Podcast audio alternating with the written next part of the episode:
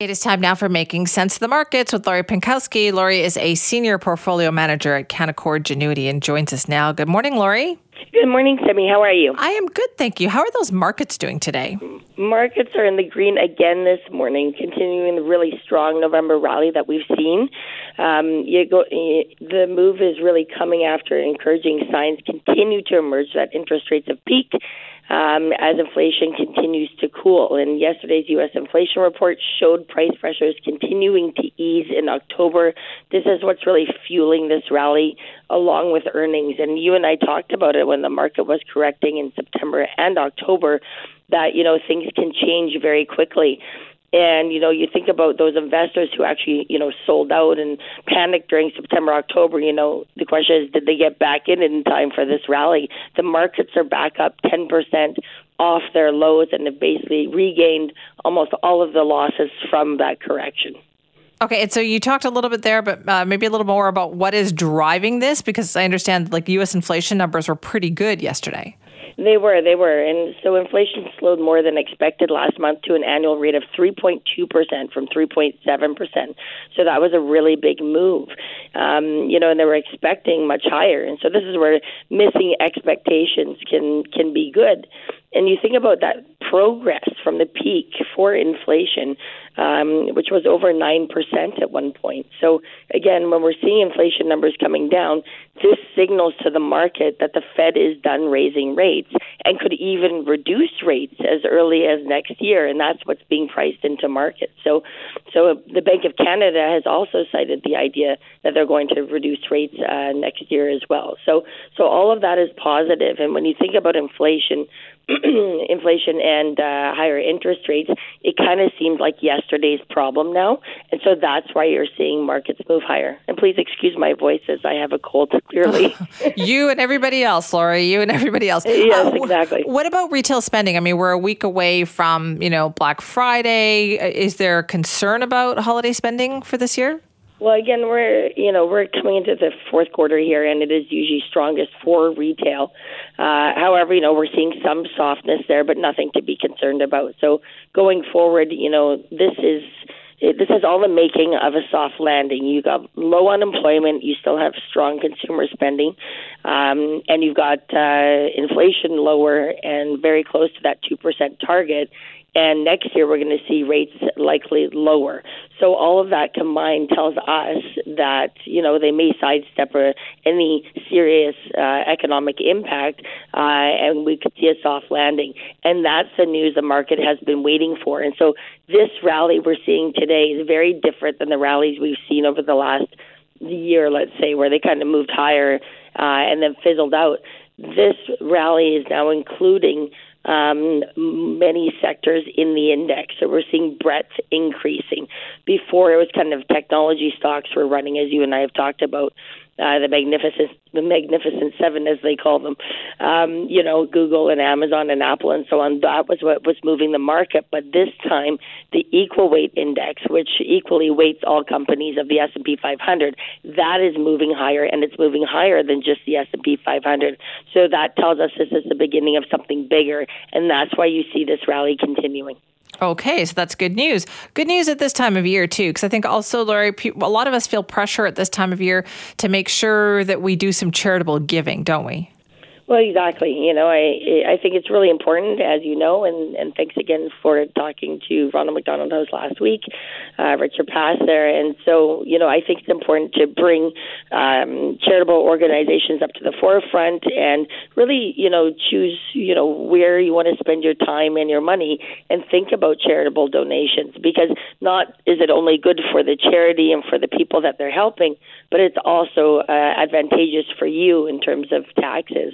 And I find that this is the time of year, November, December, we're having a lot of conversations with clients uh, regarding, you know, um, uh, charitable donations, how much they should be giving, what is the right amount, um, because some people we're actually talking to their accountants um, and figuring out what that amount should be. Others are just, you know, regular givers. They give on a monthly basis. So there's all sorts of forms of giving, but at the end of the day, it will benefit you tax wise as well. Okay, so how do you choose a worthy cause to support? Yeah, you know, I think that it should be something close to your heart. I mean, I I feel that there's uh, so many different organizations. You want to make sure that uh, in terms of uh, you know, the money that they're raising, how much is being spent on the cause, and and that you feel close to the cause, just like I do with Ronald McDonald House. You know, and I think that um, when you're taking a look at which organization, you know, also think about volunteering your time because a lot of these um, organizations, it's not just about money, although the donations are very, very important to keep the doors open. It's also about uh, spending time and getting involved, and so that is also important to me. Okay, so uh, people do a lot of homework for this kind of thing, don't they, Lori? Because they they want this to be meaningful at this time of year yeah, they definitely want it to be meaningful and, like I said, um, be something that the, you know they they're focused on them and their family. Even getting involved, getting their kids involved, I think is is important. And so, when you're looking for a registered charity, I think that you know you want to do your homework, and then just to talk a little bit about the tax uh, deduction as well, just because I think that is of interest to some people. Um, you know, there's two charitable tax uh, credit rates for both federal government and the provinces. Um, you know, and if you live in BC and donate a thousand dollars to registered charity, let's say the federal federal charitable tax credit is fifteen percent on the first two hundred, and twenty nine percent on the remaining eight hundred. The provincial charitable tax credit is uh, five uh, percent on the first two hundred and kind of seventeen percent on the remaining eight hundred. So basically, the combined charitable tax credit that you're going to get is 400, just over 400 $400 under a thousand dollar contribution. So remember, this is a tax credit. You have to have taxes payable in order for this to make sense for you. So you're going to be able to deduct $400 off of the amount you owe. So this is very different uh, than an RSP contribution, for example, which reduces your taxable income.